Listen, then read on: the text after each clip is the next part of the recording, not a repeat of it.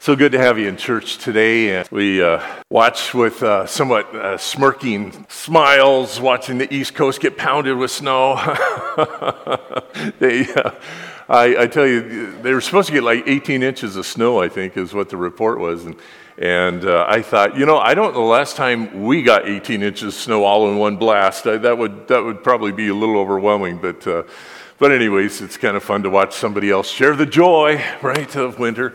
And, and all. Well, open your Bibles to Ephesians chapter 4. I just uh, have another uh, message I want to share on the church that, that I dream of being a part of.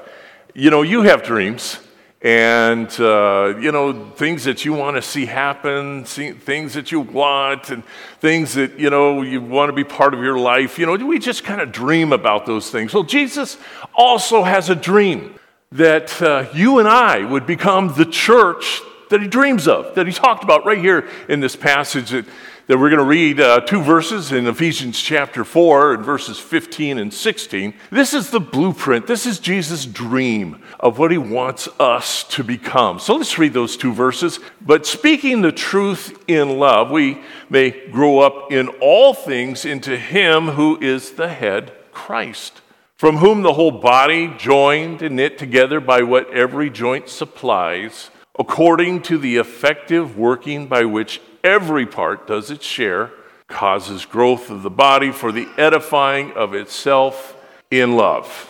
Now, that can just be rhetoric, you know, that can just be something we read and, and kind of move on from.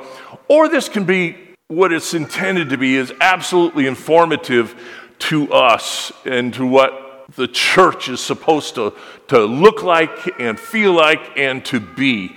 You know, this is the church that Jesus dreams of, what we just read here. You know, a snapshot of what that looks like is, you know, every part of us joined and knit together, and what every part of the body supplies, causing growth in the body to edifying or building itself up in love. You know, I think we all deeply desire to be part of a church like that. And we have to ask ourselves okay, with, if it's every part providing what the body needs to build itself up. What is my part? What is my role? You know, we go on here, this is echoed in uh, Colossians chapter 2, verses 18 and 19. Paul was writing the church in Colossae. He says, Let no one cheat you of your reward, taking delight in false humility and worship of angels, intruding into those things which he has not seen, vainly puffed up by his fleshly mind, and not holding fast to the head, from whom all the body nourished and knit together by joints and ligaments, grows with the increase that is from God. So, Paul is, is again sharing this same thought with the uh, Colossian church. Again, we see that same picture that everything is joined and knit together and uh, by joints and ligaments. Now, I, uh, I'm not a medical person, so I thought, you know what? I've heard of ligaments, but I really couldn't tell anybody what a ligament is. Anybody, well, you probably are much more medically informed than I am, so I'm not even going to ask that question. All right. Um, but I, I looked it up. I looked it up. I thought, what is a ligament? And here's the definition. And, it, and again, it's so brilliant you know, that the scripture uh, is so informed uh, of what it means here. So, a ligament, and this is uh, just a cut and paste right out of the dictionary, a ligament is a fibrous connective tissue that attaches bone to bone and usually serves to hold structures together and keep them stable.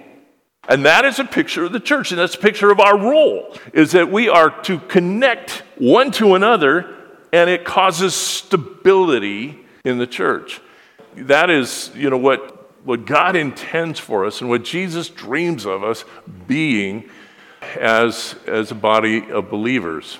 Every part does its share, it causes growth, and it builds itself up. That's the dream. That's the mission for the church. Now, I think, uh, you know, we, we understand a couple of visions that that Jesus gave us in the church for every individual, for every Christian, every believer. Our mission is the Great Commission go into all the world and, and preach the gospel and uh, make disciples of every nation and baptize them in the name of the Father, Son, and the Holy Spirit. That's our mission as believers.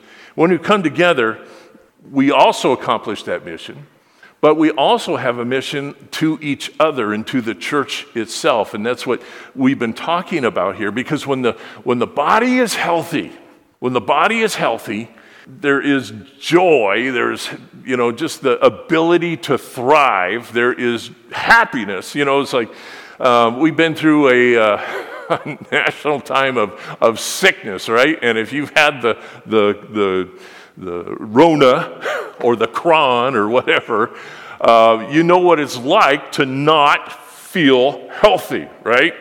And uh, that's not what we want. And we don't want the church to look like that. We don't want the church to feel like that. We want the church to be strong and healthy. And when, you know, you get through that and your body gets back to health, man, it's the way that we were intended to live. And, and the church is to be a picture of that. The church is to be a picture of health and strength and vitality and thriving and building itself up. That's the dream. That's and how we work this out, this blueprint for the church is our prerogative when in harmony with the scriptures. Just as a quick review from last Sunday, we talked about, you know, there are risks in doing this and, and uh, reaching out to others, you know, and, and there are things that we are sometimes reluctant to do. We're a little slow to do because there are risks involved. And, you know, our first relationship is what brings us together in the first place. You know, there's Jesus. Jesus at, should be at the center of everything that we do. And uh, that's the cause. You know, there is only one reason you and I are here today in the same room at the same time. There is only one reason, and that's Jesus, right? There is no other thing that would have brought you here today. Everyone in this room would have assembled here at this time other than Jesus, okay? You know, it's not that uh, we're all rooting for the same football team this afternoon, right? That did not bring us together because that's not true. We're not all rooting for the same team. Uh, you know, but if you think about it, what is unique to this time and this place, this moment, it's Jesus. And Jesus should be part, the center part of everything that we do here in the church. And that's our first relationship. The second relationship is, is people, it's you and I and our relationships with each other. You know, creating strong, stabilizing relationship is what makes the church the thing that we dream of. And, uh, you know, to, to be part of a church that you're just excited uh, to be a part of. You know, you, you can't help but invite somebody to come with you. That's the church that I think Jesus wants us to be. That's the church I think that you want to be a part of. And we just have to ask ourselves, you know, what is my role in this? So, creating st- strong, stabilizing uh, relationships is part of that joints and ligaments analogy that uh, Paul is using. It's what makes our church the place that we want to be, and we want others to be there with us. But there's risk. There's risk in reaching out to others. And, uh, you know, sharing the joys and cares of each one is our commandment. And sometimes, you know, we're afraid of the rejection we can feel sometimes. You know, we're, we're, uh, we're not as strong as we think we are sometimes. You know, we're afraid of getting hurt and we avoid things that you know cause us to feel rejection or left out or excluded in some way. Um, so we, we sometimes try to limit our exposure to those kinds of risks by just holding back you know letting letting someone else take the initiative of uh, you know making the first move or making you know the first uh, overage to to uh, meet or connect or, or somehow engage each other. But jesus gave us this commandment here, Galatians 6 2 says this Bear one another's burdens and so fulfill the law of Christ. Now, what is the law of Christ? It is to love one another, and we'll, we'll take a look at that in, in John 13 just a moment. But bear one another's burdens. How can we do that without risking something? How can we do that without reaching out to each other in some way? You know, just, you know, we can attend a church for a long time and we see maybe a face we even recognize. We've seen it more than one time, but we don't know that person. And, you know, we sometimes feel a lack of motivation to, uh, to just go find out who they are. And uh, that's what Jesus is asking us to do, or not just asking, he's commanding us to do. Bear one another's burdens and so fulfill the law of Christ. John 13, verses 34 and 35 says, A new commandment I give to you, that you love one another, okay? Going back to Galatians 6 2, bear one another's burdens, and so fulfill the law of Christ. And, and Jesus here in John 13 is telling us what this commandment is that we love one another. And how do we fulfill that? By bearing one another's burdens. So, new commandment I give to you that you love one another as I have loved you, that you also love one another. By this, all will know that you are my disciples if you have love one for another. Powerful verse for us. And again, part of that blueprint of what the church is supposed to look like and feel like, and what our role is in that. We're looking for ways to, to uh, help one another. You know, we all have burdens, and some of them, you know, are, are known only to us, and we suffer alone sometimes with those burdens. But we are to kind of build an environment, a place where it is safe to share those things. And uh, not just, you know, to talk too much, but that somebody can come alongside of us and help us. And it just encourages. You know, there's a lot of times that there's not much we can do on a hands on way except just listen and, uh, and pray and encourage. And that's part of the body supplying everything that it needs that causes growth and causes the body to thrive. So, how do we mitigate these risks? How do we, how do we deal with that kind of risk? Well, loving before we know, uh, you know, person. You know, that's just an orientation to life. You know, instead of just being on the defense or, you know, not caring or just kind of staying behind a, a wall of safety that, you know, we perceive for ourselves. It's, it's a, a mindset, it's a, a life of loving others before we even know them. Hard to do sometimes, hard to do. I, am not saying these things are easy all the time, but uh, that's the way Jesus uh, loves us. And that's part of the commandment that we read in John 13 that, you know, that we're to love one another as I have loved you. You know, Jesus loved us before we even knew him. Scripture is very clear about that. And uh, he came and died on the cross, shed his blood, gave his body up for you and I. Why? Because he loved you even before you knew him. And, and if that's not a mind blowing kind of uh, revelation to you, just meditate on that for a while. So we mitigate risk by loving before we know. Number two was seeking to understand before we're understood.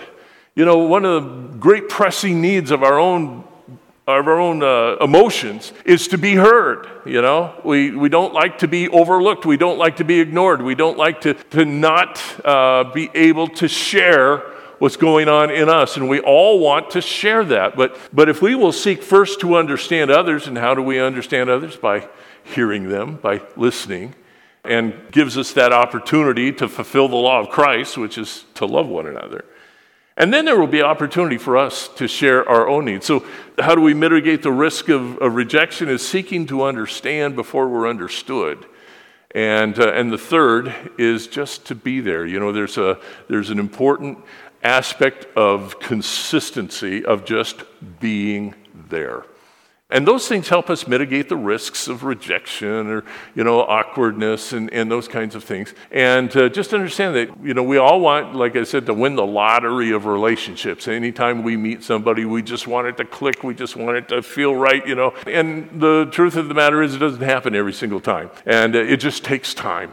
And just being there uh, consistently is part of what we can supply for the body to, to edify itself. You know, the challenge is and always has been how do we accomplish this? How do we, how do, we do this? How do we create the church that we dream of? What vehicles can we use to bring us together to fulfill the commandment that Jesus has given to one another? You know, how can we characterize, you know, the church as to being this place that is full of unconditional love? And, and how do we communicate that? And how do we, how do we minister that to, to one another? Well, it's no secret that the past couple of years uh, have wrecked some of the structures and the vehicles that we have used to bring us together to fulfill the commandment Jesus has given us to, to one another. Those, those things don't exist in some cases.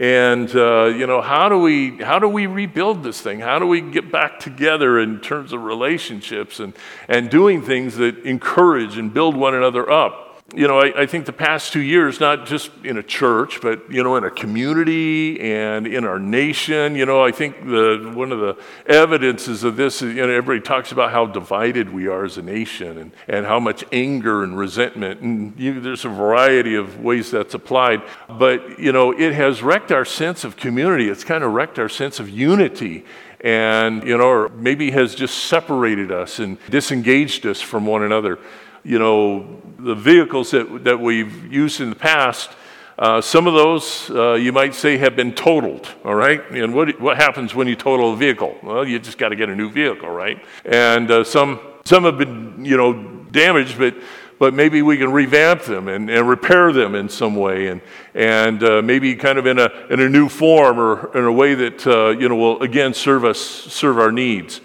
You know, there's that damaged sense of community. And I tell you, community is hard to create. If you've ever been in charge of creating community, you, have got a big, you've got a big challenge on your hands. And how do you get people to connect to one another in meaningful and genuine and, and authentic ways? It's a, it's a big task. And because uh, we all reserve the right, you know, to be uh, understood first instead of understanding others first. And, uh, and so there's, there's those barriers for us to uh, overcome. There's a story. I don't know if you've ever read the, the history of the Lewis and Clark expedition. Now, I think we've all heard of Lewis and Clark, and maybe, you know, what was that? Well, in the early days of America, we were on this continent called North America, and uh, up until the Mississippi River, if you go from the East Coast to the Mississippi, that, that part of the continent was well understood, or at least we had a, a decent idea of what, what was there. Now, westward from the Mississippi to the what was unknown at that time, but the Pacific coast, you know, that was a big unknown. You know, it's like uh, space or something like that. You know, it's like we, we just didn't know what's out there. And uh, so President Thomas Jefferson uh, commissioned uh, a exploration of the western part of the United States, and Lewis and Clark, uh, Meriwether Lewis and, and William Clark, set out with a team with a, a bunch of uh, able bodied persons to, to find out what's out there. And we had made the Louisiana purchase, if you remember that, and uh, we wanted to go see what's, what's this thing we just bought. And, and so they did. And uh, one of the vehicles that they used uh, in uh, exploration, they started in the Mississippi River and they moved upstream, was a draft boat. And it carried all of their supplies really well and it you know was able to carry their men and, and uh, you know their food provisions and, and weapons and everything that they needed for this expedition was in that boat. And they had other smaller craft canoes and whatnot. And, and they moved upriver in, in the mississippi and, and encountered other streams. And that, and that boat was, was the ticket to this whole exploration of the western part of north america until they uh, encountered a little obstacle called the Rocky Mountains, okay? And that's the Continental Divide. If you've ever been on the Continental Divide, you know that, that uh, at the peak of the Continental Divide, if a snowflake falls on the eastern side of the Continental Divide, it melts eventually and goes clear to the east coast or the Gulf and if it falls on the west side of the Continental Divide, it flows into the Pacific. And, uh, and so here's this great barrier called the Rocky Mountains standing before them. And guess what? The boat isn't going to work anymore because they got to get across the Rocky Mountains. And there is no Mississippi River going over the top of the Rocky Mountains. So what did they have to do? They had to leave the boat behind because it no longer worked for the mission. The mission was the same, okay? Was to go explore until you get to where, you know, the, the Pacific Ocean is. And so the mission wasn't scratched. It's like, oh, wow, we can't use the boat anymore, so I guess we're done. I guess we just go home. No, that wasn't the mission. Was the mission wasn't to use the boat. That was a vehicle in which carried the mission. Now, at some point, that vehicle didn't work anymore. and it had to be set aside. And they figure out other ways to carry their provisions and supplies and all the things that they needed for the exploration while they crossed the Rocky Mountains. And I feel like, in some ways, that's the church, a picture of the church. You know, um, we've been served well by some of the vehicles that we've used you know, programs and things that we loved and, you know, we love to see our children involved in or we enjoy it or, you know, things that cause growth for us. And, and then all of a sudden, this big barrier that has, you know, altered our life for the last couple of years, all of a sudden we have to find a new, we have to find new vehicles to overcome that. And it's not like the previous vehicles, not like they were bad or we didn't like them or we don't have good memories of those things. That's not, that's not the point at all. The point is, is that we have a barrier in front of us that the old vehicles won't serve us. And so we have to find other ways to accomplish the mission. The mission is not some of the programs that we've enjoyed or some of the things that we did. That's not the mission. Those were the vehicles that carried the mission. The mission is, is that we are to go into all the world and preach the gospel, baptize, you know, make, make disciples and baptize them um, but also to build the church up. And we may have to innovate, we may have to try new things uh, in order for us to be able to move on. You know, disasters and, and things that, you know, we, uh, we call problems. Um, the silver lining in every problem is that it presents to us an opportunity to do something new because the old is destroyed. It's, you know, if you have a fire or a flood, you know, there's, there's some things that you, you can't just status quo. It's like, okay, you know, we're going to live in this house that's charred on the inside or, you know, rotting and, and uh, damp on the inside because of flood. No, you got to do something with that. And as much of a piece of work that that is, uh, it does present an opportunity, and that is to build something new and to enjoy something that was maybe better than, than what we have. It's the excuse to do it here at New Life, I don't know if you were here long enough, or in November of 2019, I will remember November of 2019 for several reasons. Number one is because I got, I got the uh, coronavirus before it became popular. Uh, and I was sick for weeks. I mean, I didn't know what I had, um, but I was sick for weeks. And, uh, anyways, just try to trudge on through that. But we also experienced a flood inside our church. Uh, I don't know if you remember that, but it flooded the entire foyer. We had two inches, two inches of, of water standing. It came into the sanctuary, went down the hallway, and, and just wrecked a lot of stuff. We had to pull up our carpet and recarpet and, uh, you know, pull out some sheetrock, and, and uh, the bathrooms were a mess, and, uh, and all of that. Um, and it took a long time, and it was a lot of, a lot of you know, work, but we we got to, it provided an opportunity to come back and, and uh, improve things. And so, you know, we are able to remodel the restrooms. You know, uh, we got the wood wall out there. You know, while you're making a mess, you might as well just make all the mess you can make, right? And, uh, you know, redoing and upgrading and making it better, making it nicer, you know, making it more convenient, whatever the case might be. And so, you know, this, this whole disruption to our, uh, whole way of life and even the way we've done church and all that. It, you know, it's uh, maybe some things that we enjoyed about the past that uh, we can't do right now. It gives us the opportunity to do something new.